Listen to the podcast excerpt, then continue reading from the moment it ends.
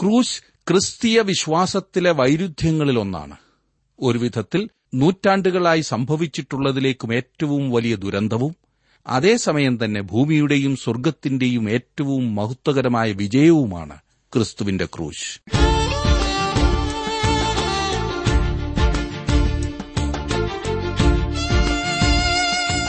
T W ആറിന്റെ വേദപഠന class ആരംഭിക്കുകയാണ്.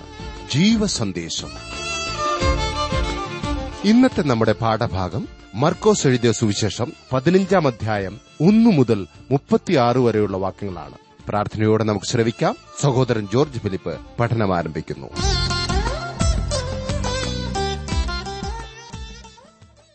യേശുക്രിസ്തുവിന്റെ ക്രൂശീകരണത്തെക്കുറിച്ചാണ് നാം ഈ ദിവസങ്ങളിലെ ക്ലാസുകളിൽ പഠിച്ചുകൊണ്ടിരിക്കുന്നത്. എല്ലാ തിരുവഴുത്തും ദൈവശ്വാസീയവും പ്രയോജനമുള്ളതും ആണെന്ന് പൌലോസ് തിമത്യോസിന് എഴുതിയ രണ്ടാം ലേഖനം മൂന്നാം അധ്യായത്തിന്റെ പതിനാറാം വാക്യത്തിൽ പറഞ്ഞിട്ടുണ്ട്. എന്നാൽ ക്രിസ്തുവിന്റെ മരണത്തെയും ഉയർത്തെഴുന്നേൽപ്പിനെയും കുറിച്ച് വിവരിക്കുന്ന ഈ ഭാഗം ഇന്ന് നമുക്ക് പ്രത്യേകം അർത്ഥവത്തായിട്ടുള്ളതാണ്. യേശുവിനെ അവന്റെ ശത്രുക്കളുടെ കയ്യിൽ ഏൽപ്പിച്ചത് കണ്ടുകൊണ്ടാണ് പതിനാലാം അധ്യായം നാം പഠിച്ച് അവസാനിപ്പിച്ചത്. യേശുവിന്റെ സ്വന്തം ആളുകൾ ചിതറിപ്പോയി. ഒരാൾ അവനെ ഒറ്റിക്കൊടുത്തു മറ്റൊരാൾ അവനെ തള്ളിപ്പറഞ്ഞു. ഇനിയും ഇവിടെ ഈ രാത്രിയിൽ പാപം രണ്ട് വിധത്തിൽ പ്രത്യക്ഷപ്പെടുന്നതായി നാം കാണുന്നു. പാപം യേശുവിനെ നശിപ്പിക്കുവാൻ ശ്രമിക്കുകയാണ്. അതേസമയം തന്നെ അവൻ പാപത്തെ കൈകാര്യം ചെയ്യുവാൻ പോകുകയാണ്. അവിടുന്ന് എന്റെയും താങ്കളുടെയും പാപത്തിനു വേണ്ടി മരിക്കുകയാണ്. അതുകൊണ്ട് തന്നെ ക്രൂശ് ക്രിസ്തീയ വിശ്വാസത്തിലെ വൈരുദ്ധ്യങ്ങളിൽ ഒന്നാണെന്ന് പറയുവാൻ കഴിയുമെന്നത്രേ ഞാൻ ചിന്തിക്കുന്നത്. ഇത് ഒരുവിധത്തിൽ നൂറ്റാണ്ടുകളായി സംഭവിച്ചിട്ടുള്ളതിലേക്കും ഏറ്റവും വലിയ ദുരന്തവും. അതേസമയം തന്നെ ഭൂമിയുടെയും സ്വർഗത്തിന്റെയും ഏറ്റവും മഹത്വകരമായ വിജയവുമാണ്. ആയതിനാൽ കഷ്ടമനുഭവിക്കുന്നതിനെക്കുറിച്ച് സഹതാപത്തിന്റെയോ പരാജയത്തിന്റേതോ ആയ മനോഭാവത്തോടുകൂടി നാം ഈ അധ്യായത്തിലേക്ക് പ്രവേശിക്കരുത്. ഈ രംഗങ്ങളിൽ നാം ഇത്ര വലിയ രക്ഷ പ്രദാനം ചെയ്ത ദൈവത്തിന് ഹൃദയപൂർവം നന്ദി അർപ്പിച്ചുകൊണ്ട് ഭയഭക്തിപൂർവം നടക്കേണ്ടതത്രേ. യേശുവിന് സഹിക്കേണ്ടി വന്ന കഷ്ടപ്പാടുകളും ക്രൂരമായ അനീതിയും കാണുമ്പോൾ ദുരന്തത്തിന്റേതായ ചിന്തയിൽ നിന്നും രക്ഷപ്പെടുവാൻ കഴിയില്ല. ആരും അവന്റെ ശാരീരികമായ വ്യഥ ആ വേദന കാണുമ്പോൾ വായിക്കുമ്പോൾ കരളലിഞ്ഞ് കരഞ്ഞുപോകും എന്നതിൽ സംശയമില്ല. ആദ്യമായി സുവിശേഷം വായിച്ചു കേട്ടപ്പോൾ കിരാതനായ ക്ലോവിസ് എന്ന വ്യക്തി പറഞ്ഞത് എന്റെ പടയാളികളുമായി ഞാൻ അവിടെ ഉണ്ടായിരുന്നെങ്കിൽ എന്ന്. എന്നാൽ ദൈവപുത്രന് നമ്മുടെ സഹതാപമല്ല ആവശ്യമായിരിക്കുന്നത് എന്ന കാര്യം നാം ഓർക്കണം. അവൻ നമ്മുടെ വിശ്വാസമാണ് ആവശ്യപ്പെടുന്നത്. കർത്താവായി യേശു ക്രിസ്തുവിൽ വിശ്വസിക്കുക. യേശുവിനെ കർത്താവ് എന്ന് വായുകൊണ്ട് ഏറ്റുപറയുകയും ദൈവം അവനെ മരിച്ചവരിൽ നിന്ന് ഉയർത്തെഴുന്നേൽപ്പിച്ചു എന്ന് ഹൃദയം കൊണ്ട് വിശ്വസിക്കുകയും ചെയ്താൽ നീ രക്ഷിക്കപ്പെടും. ഹൃദയം കൊണ്ട് നീതിക്കായി വിശ്വസിക്കുകയും വായുകൊണ്ട് രക്ഷയ്ക്കായി ഏറ്റുപറയുകയും ചെയ്യുന്നു എന്ന് റോമാലേഖനം പത്താം അധ്യായത്തിന്റെ ഒൻപതും പത്തും വാക്യങ്ങളിൽ നാം വായിക്കുന്നു. യേശുവിന് താങ്കളുടെ ഹൃദയത്തിന്റെ സഹതാപമല്ല സുഹൃത്തെ ആവശ്യം. അവനിൽ ആശ്രയിക്കുന്ന താങ്കളുടെ വിശ്വാസമാണ് യേശുവിന് ആവശ്യം. താങ്കൾക്കും അത് മാത്രമേ പ്രയോജനം ചെയ്യൂ. നാം പല പ്രാവശ്യം ചിന്തിച്ചതാണല്ലോ മർക്കോസിന്റെ സുവിശേഷം പ്രവർത്തനത്തിന്റെ സുവിശേഷമാകുന്നു എന്ന്. ഈ പതിനഞ്ചാം അധ്യായം പ്രവർത്തനത്തിന്റെ ശ്രേഷ്ഠമായ സ്വഭാവം വെളിപ്പെടുത്തുന്നു. ഈ പ്രവർത്തനത്തിന്റെ അത്യുച്ച കോടിയിൽ നിൽക്കുന്നതും മകുടം ചാർത്തുന്നതുമായ സംഭവം ക്രൂശീകരണമാണ്. നിത്യത മുതൽ സകല സൃഷ്ടിയും ദൈവ ഉദ്ദേശവും ഈ ക്രൂശീകരണത്തിങ്കിലേക്കാണ് നീങ്ങിക്കൊണ്ടിരുന്നത്. കാരണം കർത്താവ് ലോകസ്ഥാപനം മുതൽ അറുക്കപ്പെട്ട കുഞ്ഞാടായിരുന്നു. ഇവിടെ സുവിശേഷം പ്രവർത്തനമായി മാറ്റപ്പെട്ടിരിക്കുന്നു. പോലോസ് പിൽക്കാലത്ത് ഇങ്ങനെ പറയുകയുണ്ടായി. കൊരിന്തിർക്കെഴുതിയ ഒന്നാം ലേഖനം പതിനഞ്ചാം അധ്യായത്തിന്റെ മൂന്നും നാലും വാക്യങ്ങളിൽ ക്രിസ്തു നമ്മുടെ പാപങ്ങൾക്കു വേണ്ടി തിരുവഴുത്തുകളിൻ പ്രകാരം മരിച്ചു അടക്കപ്പെട്ട് തിരുവഴുത്തുകളിൻ പ്രകാരം മൂന്നാം നാൾ ഉയർത്തെഴുന്നേറ്റു. അവൻ പ്രവർത്തിച്ചതാണ് സുവിശേഷമെന്ന് നിങ്ങൾക്കും എനിക്കും കാണുവാൻ കഴിയും. താങ്കൾ ചെയ്യണമെന്ന് ദൈവം താങ്കളോട് കൽപ്പിക്കുന്ന എന്തെങ്കിലുമല്ലത് അത് കർത്താവിന്റെ പ്രവൃത്തിയാണ്. എന്റെയോ നിങ്ങളുടെയോ പ്രവൃത്തിയല്ല. ഞാനും നിങ്ങളും ദൈവത്തിന് സ്വീകാര്യമായി എന്തെങ്കിലും പ്രവർത്തിക്കുന്ന ഒരു സ്ഥിതിയിലല്ല. എന്റെയും നിങ്ങളുടെയും നീതി ഈ രക്ഷയ്ക്കു വേണ്ടി സ്വീകാര്യയോഗ്യമല്ല. ദൈവം ക്രിസ്തുവിൽ ആ നീതീകരണം നമുക്ക് നൽകിയിരിക്കുകയാണ്. റോമാലേഖനം നാലാം അധ്യായത്തിന്റെ ഇരുപത്തിനാലാം വാക്യത്തിൽ നാം കാണുന്നു അവൻ നമ്മുടെ അതിക്രമങ്ങൾ നിമിത്തം മരണത്തിന് ഏൽപ്പിച്ചും നമ്മുടെ നീതീകരണത്തിനായി ഉയർപ്പിച്ചും ഇരിക്കുന്നു. ഈ പതിനഞ്ചാം അധ്യായത്തെ പ്രധാനമായും അഞ്ച് ഭാഗങ്ങളായി തിരിക്കാം. ഒന്നാമതായി യേശുവിനെ പീലാത്തോസിന്റെ അടുക്കൽ കൊണ്ടുപോകുന്നതിനെക്കുറിച്ച് ആദ്യത്തെ ആറ് വാക്യങ്ങളിൽ നാം കാണുന്നു. പിന്നെ യേശുവിനെ ശിക്ഷയ്ക്ക് വിധിക്കുകയും ബർബാസിനെ വിട്ടയക്കുകയും ചെയ്യുന്നത് പതിനഞ്ച് വരെയുള്ള വാക്യങ്ങളിൽ നാം കാണുന്നു. യേശു മുൾക്കിരീടം അണിയുന്നത് പതിനാറ് മുതൽ ഇരുപത്തിമൂന്ന് വരെയുള്ള വാക്യങ്ങളിൽ നാം കാണുന്നു. യേശുവിനെ ക്രൂശിക്കുന്നത് ഇരുപത്തിനാല് മുതൽ നാൽപ്പത്തിയൊന്ന് വരെയുള്ള വാക്യങ്ങളിലും ഒടുവിലായി യേശുവിനെ അരിമത്യക്കാരൻ യോസഫിന് വിട്ടുകൊടുക്കുന്നത് നാൽപ്പത്തിരണ്ട് മുതൽ നാൽപ്പത്തിയേഴ് വരെയുള്ള വാക്യങ്ങളിലും നാം വായിക്കുന്നു. പതിനഞ്ചാം അധ്യായത്തിന്റെ ഒന്നാം വാക്യം ഉടനെ അധികാലത്ത് തന്നെ മഹാപുരോഹിതന്മാരും മൂപ്പന്മാരും ശാസ്ത്രിമാരുമായി ന്യായാധിപ സംഘം ഒക്കെയും കൂടി ആലോചിച്ച് യേശുവിനെ കെട്ടിക്കൊണ്ടുപോയി പിലാത്തോസിനെ ഏൽപ്പിച്ചു. സന്നിധി സംഘത്തിന് യേശുവിനെ മരണശിക്ഷയ്ക്ക് വിധിക്കുവാൻ കഴിയും. എന്നാൽ ആ ശിക്ഷ നടപ്പാക്കുവാൻ അവർക്ക് കഴിയുമായിരുന്നില്ല. വിധിക്കാം ശിക്ഷ നടപ്പാക്കാൻ കഴിയില്ല. അതുകൊണ്ടാണ് അവർ ഈ പറയുന്ന കാര്യങ്ങളൊക്കെ ചെയ്യുന്നത്. റോമ ഗവൺമെന്റിനു മാത്രമേ ഒരാളെ മരണശിക്ഷയ്ക്ക് ഏൽപ്പിച്ചു കൊടുക്കുവാൻ അല്ലെങ്കിൽ മരണശിക്ഷ നടപ്പാക്കുവാൻ കഴിയുമായിരുന്നുള്ളൂ. അതിനാൽ തങ്ങൾ തീരുമാനിച്ചിരിക്കുന്ന മരണശിക്ഷ നടപ്പാക്കുവാനായി ഈ സംഘത്തിന് റോമിലെ കോടതിയിൽ അപേക്ഷിക്കേണ്ടതായി വന്നു. സന്നിധി സംഘത്തിന് മുൻപാകെ അവർ അവനെതിരായി ഉന്നയിച്ച ആരോപണം പീലാത്തോസിന്റെ മുമ്പാകെ നിലനിൽക്കുവാൻ മതിയായതായിരുന്നില്ല. അതിനാൽ കഴിഞ്ഞ രാത്രിയിൽ നിയമവിരുദ്ധമായി എടുത്ത തീരുമാനങ്ങൾക്ക് നിയമസാധ്യത ലഭ്യമാകേണ്ടതിനായി അവർ അടുത്ത പ്രഭാതത്തിൽ യോഗം ചേരുകയും റോമൻ കോടതിയിൽ പ്രസ്താവ്യയോഗ്യമായ ആരോപണങ്ങൾ കെട്ടിച്ചമയ്ക്കുകയും ചെയ്തു. അക്കാലത്ത് യെരുസലേമിലെ റോമൻ ഗവർണറായിരുന്നു പീലാത്തോസ് എന്ന കാര്യം ഓർക്കണം. അവന്റെ ആസ്ഥാനം താൻ ഇഷ്ടപ്പെട്ടിരുന്ന സ്ഥലമായ കൈസരിയ ആയിരുന്നു. ഈ കൈസരിയ സമുദ്രതീരത്തുള്ള മനോഹരമായ കാലാവസ്ഥയോട് കൂടിയ പ്രദേശമായിരുന്നു. അവിടെ ജീവിക്കുക വളരെ സുഖകരമാണ്. ഈ പിലാത്തോസ് യെരുസലേം ഇഷ്ടപ്പെട്ടിരുന്നില്ല. ഉത്സവ സമയങ്ങളിൽ മാത്രം കലഹമുണ്ടാകാതിരിക്കുന്നതിനായി അവൻ എരുശുലമിൽ വന്നിരുന്നു. റോമ സാമ്രാജ്യത്ത് കലഹങ്ങളും പ്രതിഷേധ പ്രകടനങ്ങളും ഒന്നും അനുവദിച്ചിരുന്നില്ല. ആയിരം വർഷങ്ങളോളം ഈ വലിയ സാമ്രാജ്യം ലോകശക്തിയായി നിലനിന്നതിന്റെ കാരണങ്ങളിൽ ഒന്നും ഇതുതന്നെയാണ്. അവിടെ കലഹങ്ങളും പ്രതിഷേധ പ്രകടനങ്ങളും അനുവദിച്ചിരുന്നില്ല. നമ്മുടെ ഈ കാലത്തെ ജനങ്ങളും ഈ കാര്യം ശ്രദ്ധിക്കേണ്ടതാകുന്നു. അതും ജനാധിപത്യത്തിന്റെ പേര് പറഞ്ഞ് എന്തിനും ഏതിനും പ്രതിഷേധ പ്രകടനങ്ങളും ഹർത്താലും ഉപരോധങ്ങളും ധർണകളും ചെയ്യുന്ന നമ്മുടെ സമൂഹം പ്രത്യേകം ഓർക്കണം. പൊതുജനത്തിന് ബുദ്ധിമുട്ടുണ്ടാക്കുന്ന വികസനത്തെ ഇല്ലാതാക്കുന്ന ഈ പ്രതിഷേധ പ്രകടനങ്ങൾ എന്തുമാത്രം ദോഷമാകുന്നു വരുത്തിവെക്കുന്നത് എന്നോർക്കണം. രസകരമായ കാര്യം ഏത് പാർട്ടി പ്രതിഷേധിച്ചാലും ഈ പ്രകടനത്തിനു മുൻപിൽ നിൽക്കുന്നത് ഒരു കൂട്ടം ആളുകളാണ്. ഇതൊരു കൂട്ടരുടെ തൊഴിലായി മാറി എന്ന് തോന്നുന്നു. എളുപ്പമുണ്ടല്ലോ. അനീതിക്കെതിരെ അഴിമതിക്കെതിരെ പ്രതിഷേധിക്കണം എന്നാൽ അത് ചെയ്യേണ്ട ഒരു മാർഗമുണ്ട്. ഇവിടെ പീലാത്തോസ് ഒരു രാഷ്ട്രീയക്കാരനായിരുന്നു. റോമിന്റെ നീതിയേക്കാൾ ഉപരി സ്വയ താൽപര്യങ്ങളായിരുന്നു അവനിൽ പ്രവർത്തിച്ചിരുന്ന പ്രേരക ശക്തി. യേശു നിരപരാധിയാണെന്ന് മനസ്സിലാക്കിയപ്പോൾ അവനെ വിട്ടയക്കുവാൻ വാസ്തവത്തിൽ പീലാത്തോസ് ശ്രമിച്ചു. എന്നാൽ അതേസമയം തന്നെ അവന് മതഭരണാധിപന്മാരെ പ്രീതിപ്പെടുത്തുകയും വേണമായിരുന്നു. എന്നാൽ അവൻ ആഗ്രഹിച്ചതുപോലെയുള്ള സഹകരണം അവൻ യേശുവിൽ നിന്ന് ലഭിച്ചില്ല എന്ന് നാം കാണുന്നു. യേശു സഹകരിച്ചിരുന്നെങ്കിൽ അവന് മതഭരണാധിപന്മാരെയും പ്രീതിപ്പെടുത്തുവാൻ കഴിയുമെന്നാണ് അവൻ ചിന്തിച്ചത്.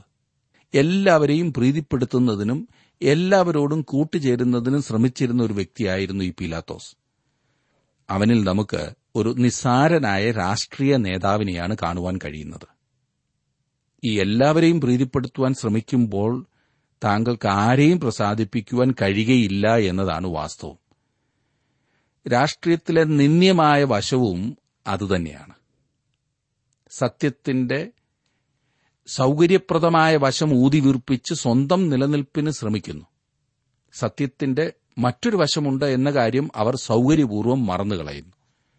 ഇത് എന്നും ദോഷം മാത്രമേ ചെയ്യൂ. രണ്ടാം വാക്യത്തിൽ നാം കാണുന്നത് പീലാത്തോസ് അവനോട് നീ യഹൂദന്മാരുടെ രാജാവോ? എന്ന് ചോദിച്ചതിന് ഞാനാകുന്നു എന്ന് അവൻ ഉത്തരം പറഞ്ഞു. നീ പറഞ്ഞത് ശരി ഞാൻ അതുതന്നെയാണ് എന്നത്രേ യേശു ഇവിടെ പറയുന്നത്. മൂന്ന് മുതൽ ആറ് വരെയുള്ള വാക്യങ്ങളിൽ നാം കാണുന്നത് മഹാപുരോഹിതന്മാർ അവനെ ഏറിയോന്ന് കുറ്റം ചുമത്തി പീലാത്തോസ് പിന്നെയും അവനോട് ചോദിച്ചു നീ ഒരു ഉത്തരവും പറയുന്നില്ലയോ? ഇതാ അവർ നിന്നെ എന്തെല്ലാം കുറ്റം ചുമത്തുന്നു എന്ന് പറഞ്ഞു. യേശു പിന്നെയും ഉത്തരവൊന്നും പറയായികയാൽ പീലാത്തോസ് ആശ്ചര്യപ്പെട്ടു. അവർ ഉത്സവം തോറും അവർ ചോദിക്കുന്ന ഒരു തടവുകാരനെ അവർക്ക് വിട്ടുകൊടുക്ക പതിവായിരുന്നു. തന്റെ മുമ്പിൽ നിൽക്കുന്ന ഒരു തടവുകാരൻ അല്ലെങ്കിൽ കുറ്റവാളി തന്റെ ഭാഗം വാദിക്കാതിരിക്കുന്നതിൽ പീലാത്തോസ് അത്ഭുതപ്പെടുകയും ഞെട്ടുകയും ചെയ്തു. മറ്റ് തടവുകാർ എല്ലാവരും തങ്ങളുടെ ന്യായവാദങ്ങൾ സവിസ്താരം പ്രസ്താവിച്ചു എന്നാണ് ഞാൻ ചിന്തിക്കുന്നത്. എന്നാൽ ഈ തടവുകാരൻ വ്യത്യസ്തനായിരുന്നു. അവൻ തനിക്കുവേണ്ടി ന്യായവാദം നടത്തിയില്ല. അതിനുള്ള കാരണം അറിയുവാൻ പീലാത്തോസ് ആകാംക്ഷാഭരിതനായി. യേശുവിനെ വിടുവിക്കുവാൻ പീലാത്തോസ് വാസ്തവത്തിൽ ആഗ്രഹിച്ചപ്പോൾ പീലാത്തോസും മതഭരണാധിപന്മാരും തമ്മിൽ അങ്ങോട്ടും ഇങ്ങോട്ടും വാദവിവാദങ്ങൾ നടന്നതായി യോഹന്നാന്റെ സുവിശേഷത്തിൽ നിന്ന് മനസ്സിലാക്കുവാൻ കഴിയും. യേശുവിനോട് സംസാരിപ്പാനായി അവൻ അവനെ ഉള്ളിലേക്ക് കൊണ്ടുപോയി. പിന്നീട് അവൻ വെളിയിലേക്ക് തിരിച്ചു വരികയും വീണ്ടും അവനെ ഉള്ളിലേക്ക് നയിക്കുകയും ചെയ്തു. യേശുവിന്റെ സഹകരണം ലഭ്യമാകുമെന്നാണ് പിലാത്തോസ് പ്രതീക്ഷിച്ചത്. എന്നാൽ തന്റെ നിലനിൽപ്പിനു വേണ്ടി ശ്രമിക്കേണ്ടതാണെന്ന് മനസ്സിലാക്കിക്കൊണ്ട് യേശുവിനെ സംബന്ധിച്ച തീരുമാനം എടുക്കേണ്ടതാണെന്ന് പിലാത്തോസ് തീരുമാനിച്ചു. ഒരു പടയാളിയെ വിട്ടയച്ചാൽ പ്രശ്നത്തിന്റെ കുരുക്കഴിക്കുവാൻ കഴിയുമെന്നാണ് പീലാത്തോസ് ചിന്തിച്ചിരുന്നത്. യേശുവിനെ ക്രൂശിക്കണമെന്നും ബർബാസിനെ വിട്ടുതരണമെന്നും യാതൊരുത്തനും ആവശ്യപ്പെടുമെന്ന ചിന്ത പീലാത്തോസിനില്ലായിരുന്നു. തന്റെ പ്രശ്നത്തിനൊരു പരിഹാരം കണ്ടെത്തിയെന്നാണ് അവൻ വാസ്തവത്തിൽ വിചാരിച്ചത്. ഏഴാം വാക്യത്തിൽ എന്നാൽ ഒരു കലഹത്തിൽ കുല ചെയ്തവരായ കലഹക്കാരോടുകൂടെ ബന്ധിച്ചിരുന്ന ബർബാസ് എന്നു പേരുള്ള ഒരുത്തനുണ്ടായിരുന്നു കലഹത്തിന് നേതൃത്വം കൊടുത്തിരുന്നവനും കുലപാതക കുറ്റം ചുമത്തപ്പെട്ടവനുമായ ഒരുത്തൻ അവിടെ ബന്ധനത്തിലുണ്ടായിരുന്നു.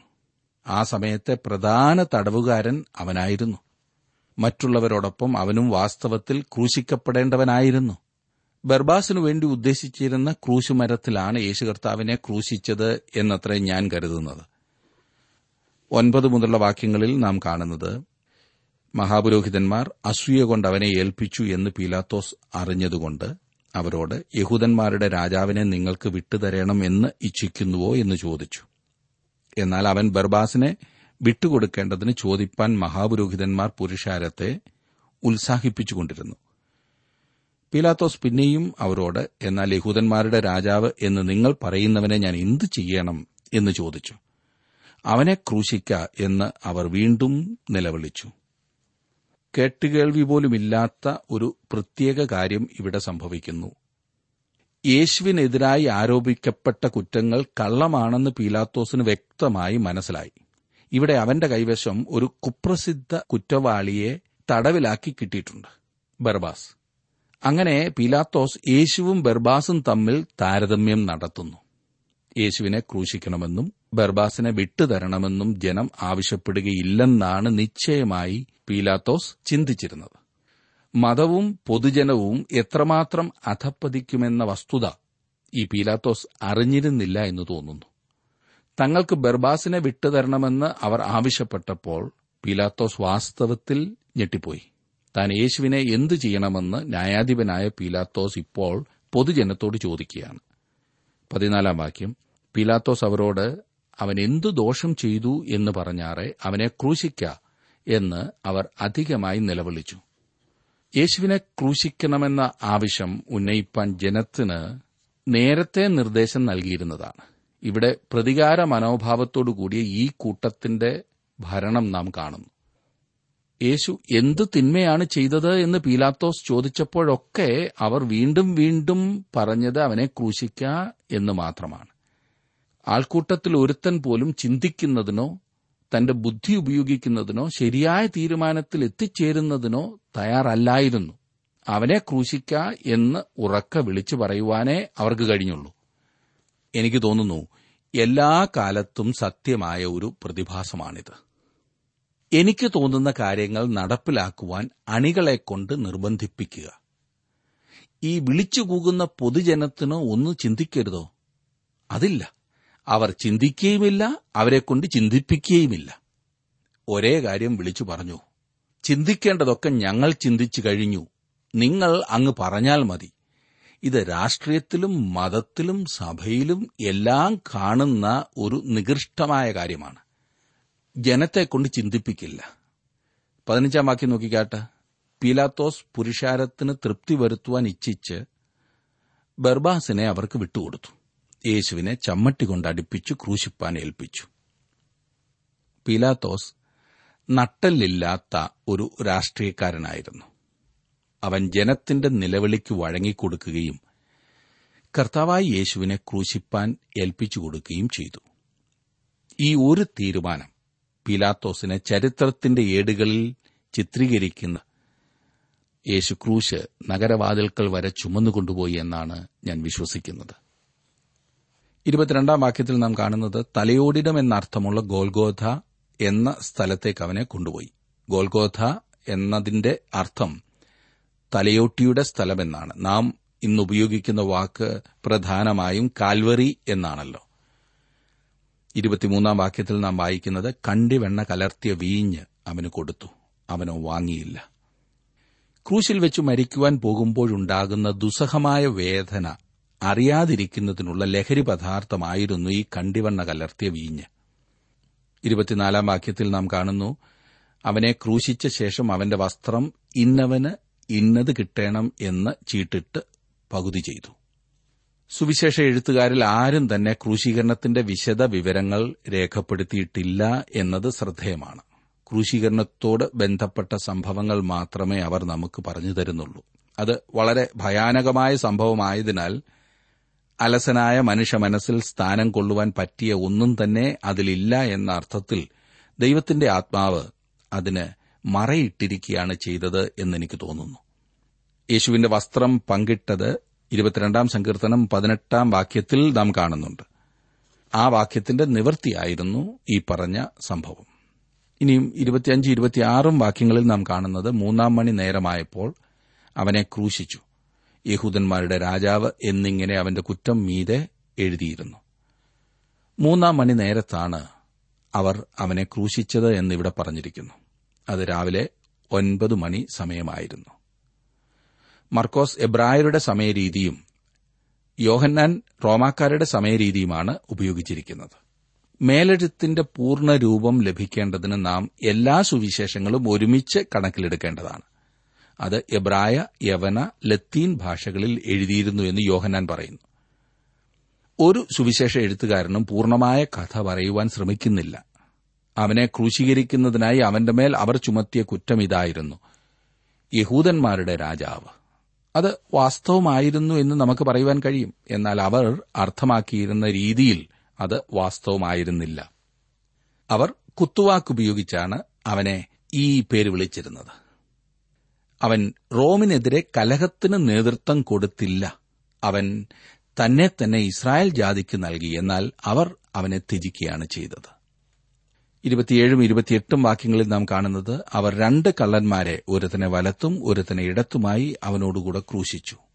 അധർമ്മികളുടെ കൂട്ടത്തിൽ അവനെ എണ്ണി എന്നുള്ള തിരുവെഴുത്ത് നിവർത്തിയായി.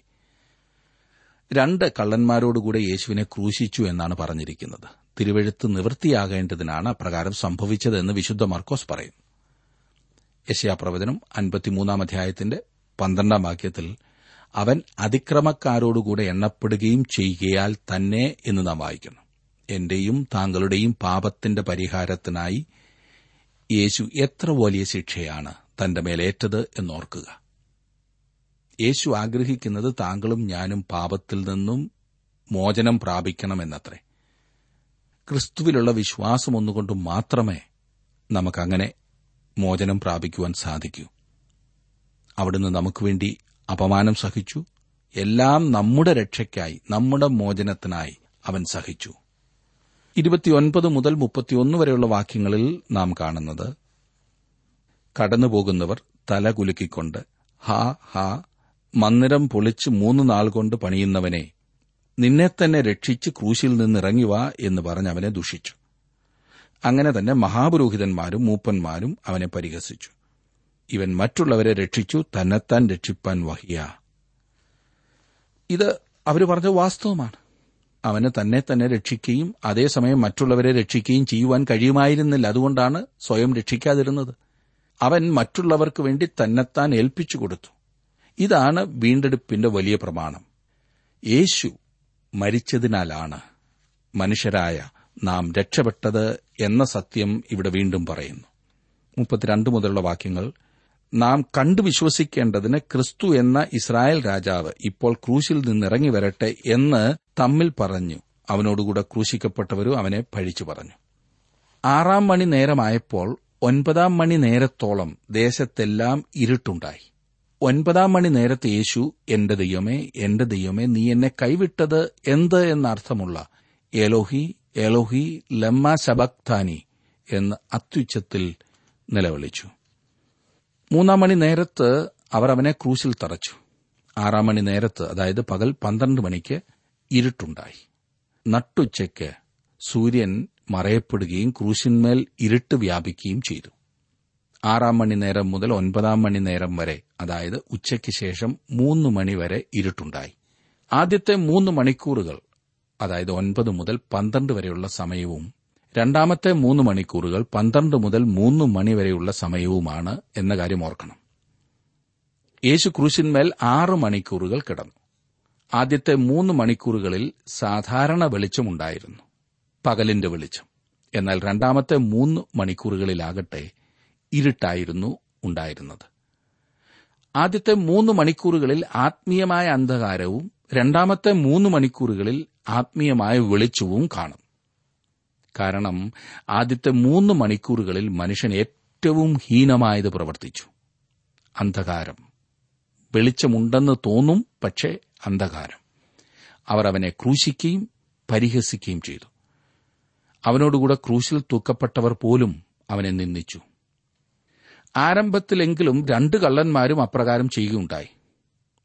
ക്രൂശിന്റെ കീഴിൽ ചുറ്റുപാട് നിന്നിരുന്ന ശത്രുക്കൾ തല കുലുക്കിക്കൊണ്ട് അവനെ പരിഹസിച്ചു. ആദ്യത്തെ മൂന്ന് മണിക്കൂറുകളിൽ മനുഷ്യനാണ് പ്രവർത്തിക്കുന്നത്. മനുഷ്യൻ ഇവിടെ ഏറ്റവും മോശമായ രീതിയിൽ പ്രവർത്തിക്കുന്നു. രണ്ടാമത്തെ മൂന്ന് മണിക്കൂറുകളിൽ ദൈവമാണ് പ്രവർത്തിക്കുന്നത്. ഒന്നാമത്തെ മൂന്ന് മണിക്കൂറുകളിൽ അവൻ മനുഷ്യരുടെ കൈയാൽ കഷ്ടം അനുഭവിക്കുകയായിരുന്നു. എന്നാൽ അവസാനത്തെ മൂന്ന് മണിക്കൂറുകളിൽ അവൻ മനുഷ്യനു വേണ്ടി കഷ്ടം അനുഭവിക്കുകയാണ് ചെയ്തത്. ആദ്യത്തെ മൂന്ന് മണിക്കൂറുകളിൽ അവൻ പാപം കാരണം കഷ്ടമനുഭവിക്കുകയായിരുന്നു. രണ്ടാമത്തെ മൂന്ന് മണിക്കൂറുകളിലാകട്ടെ അവൻ ലോകത്തിന്റെ പാപത്തിനു വേണ്ടി മരണം സഹിക്കുകയായിരുന്നു. അങ്ങനെ അന്ധകാരത്തിന്റെ സമയത്ത് വാസ്തവത്തിൽ അവിടെ ആത്മീയമായ വെളിച്ചം ഉണ്ടായിരുന്നതായി നാം കാണുന്നു. ദൈവമാണ് അവിടെ പ്രവർത്തിച്ചത്. ആദ്യത്തെ മൂന്ന് മണിക്കൂറുകളിൽ അവനെ നശിപ്പിക്കുന്നതിനു വേണ്ടി പാപം തന്നാലാവുന്നതെല്ലാം ചെയ്യുകയാണ്. രണ്ടാമത്തെ മൂന്ന് മണിക്കൂറുകളിൽ അവൻ തന്റെ ആത്മാവിനെ പാപത്തിനു വേണ്ടി ഒരു യാഗമാക്കി തീർക്കുന്നു. അവസാനത്തെ മൂന്ന് മണിക്കൂറുകളിൽ അവൻ ലോകത്തിന്റെ പാപങ്ങൾക്ക് വില കൊടുക്കുകയാണ് ചെയ്തത്. ആ സമയത്താണ് അവൻ നമുക്ക് വേണ്ടി പാപമായി തീർന്നത്. അവൻ ദൈവത്താൽ ത്യജിക്കപ്പെട്ടവനായിരുന്നു. എങ്കിലും അപ്പോഴും ക്രിസ്തുവിൽ ലോകത്തെ തന്നോട് നിരപ്പിച്ചുകൊണ്ടാണിരുന്നത്. എത്രമാത്രം വൈരുദ്ധ്യങ്ങളാണ് നമുക്കിവിടെ കാണുവാൻ കഴിയുന്നത്. അവൻ ചെയ്തത് ജനം തെറ്റിദ്ധരിക്കുകയാണ് ചെയ്തത്. വാക്കുകളിലുള്ള സാമ്യം കാരണം അവൻ ഏലിയാവെ വിളിക്കുകയാണെന്നാണ് അവർ ചിന്തിച്ചത്. ഏലിയാവ് വരുമോ എന്ന് നമുക്ക് കാണാം എന്നാണ് അവർ പറയുന്നത്. എന്നിട്ട് അവർ അവന്റെ ദാഹം ശമിപ്പിക്കുവാൻ കുറച്ച് വീഞ്ഞു കൊടുത്തു. മുമ്പ് കൊടുത്ത ലഹരി സാധനമല്ല ഇപ്പോൾ അവർ കൊടുക്കുന്നത്. അവർ കൊടുക്കുന്നത് ദാഹത്തിന് ചൊറുക്ക കുടിപ്പാൻ കൊടുത്തു എന്ന് അറുപത്തിയൊൻപതാം സങ്കീർത്തനത്തിൽ പറഞ്ഞിരിക്കുന്ന ആ വാക്യത്തിന്റെ നിവൃത്തിയാകുവാനായിട്ടാണ് എന്നെ ശ്രദ്ധിക്കുന്ന പ്രിയ സുഹൃത്തെ താങ്കളുടെ ജീവിതത്തിൽ ഈ യേശുവിനെ വിശ്വസിപ്പാൻ അവനിൽ ആശ്രയിപ്പാൻ സാധിച്ചിട്ടുണ്ടോ? കർത്താവെ ഞങ്ങൾ പഠിക്കുന്ന ഈ ഭാഗങ്ങൾ ഞങ്ങളുടെ ജീവിതത്തിൽ അർത്ഥവത്തായി തീരുവാൻ അവിടുന്ന് ഞങ്ങളെ സഹായിക്കണമേ. യേശുക്രിസ്തുവിന്റെ നാമത്തിൽ തന്നെ. ആമേൻ.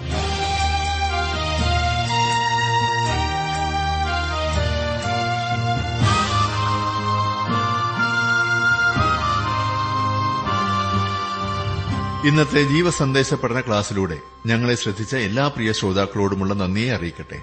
ദൈവവചനം കൃത്യമായി ക്രമമായി പഠിക്കുവാൻ ലഭിച്ചിരിക്കുന്ന ഈ അസുലഭ അവസരം പ്രയോജനപ്പെടുത്തുകയും സ്നേഹിതരെ അതിനായി ഉത്സാഹിപ്പിക്കുകയും ചെയ്യുക. അഭിപ്രായങ്ങളും നിർദ്ദേശങ്ങളും പ്രാർത്ഥനാ വിഷയങ്ങളും ഞങ്ങളെ അറിയിക്കുക. ഞങ്ങളുടെ വിലാസം ജീവസന്ദേശം പോസ്റ്റ് ബോക്സ് നമ്പർ മൂന്ന് തിരുവല്ല അഞ്ച് Keralam. Phone zero four six nine two seven zero zero two eight four mobile nine four four seven seven six seven three seven eight ഞങ്ങളുടെ email address Malayalam T T B at radio eight eight two dot com. വെബ്സൈറ്റിലും ഞങ്ങളുടെ programme ലഭിക്കുന്നതാണ്. ഞങ്ങളുടെ website W W W dot radio eight eight two dot com.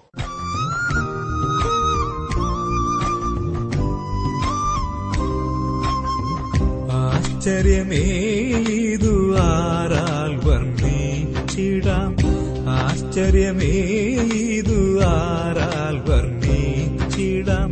കൃപയേ കൃപയേ കൃപയേ കൃപയേ കൃപയേ കൃപയേ കൃപയേ കൃപയേ.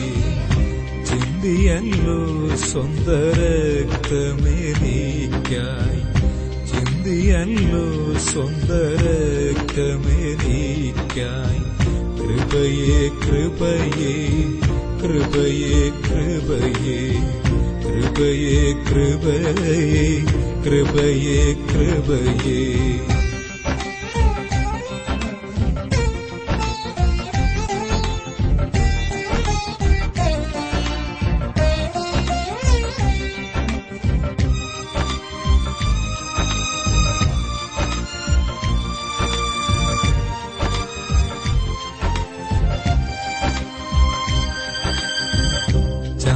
ചന്തം തിരുമേനിയൻ പേർക്കായി. ചന്തം ചിന്തും തിരുമേനിയൻ പേർക്കായി. സ്വന്തമായ എല്ലാറ്റേയും വെടിഞ്ഞു. സ്വന്തമായ എല്ലാറ്റേയും വെടിഞ്ഞു. ബന്ധമില്ലാത്ത ഈ ഓർത്തു ബന്ധമില്ലാത്ത ഏഴയോർത്തു വീണ്ടെടുത്തു എന്നെയും എന്നെയും എന്നെയും. വീണ്ടെടുത്തു എന്നെയും എന്നെയും എന്നെയും. ആശ്ചര്യമേതു ആരാൽ വർണിച്ചിടാം. ആശ്ചര്യമേതു ആ വർണിച്ചിടാം കൃപയേ കൃപയേ കൃപയേ കൃപയേ. കൃപയേ കൃപയേ കൃപയേ കൃപയേ.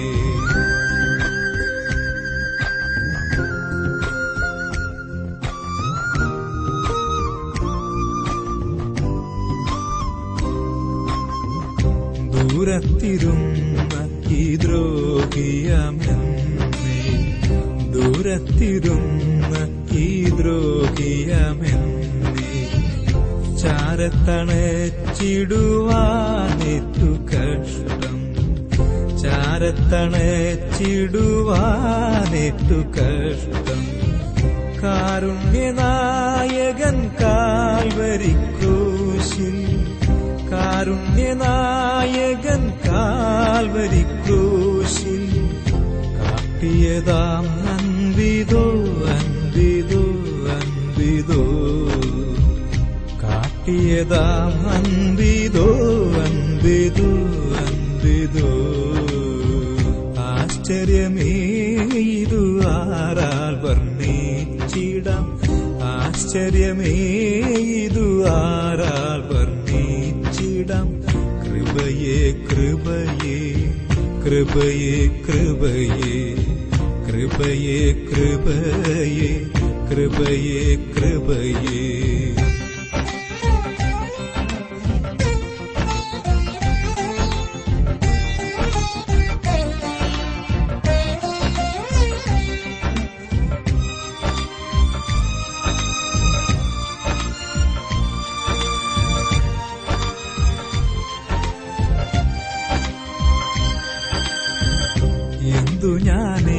കിടും നിന്നുടെ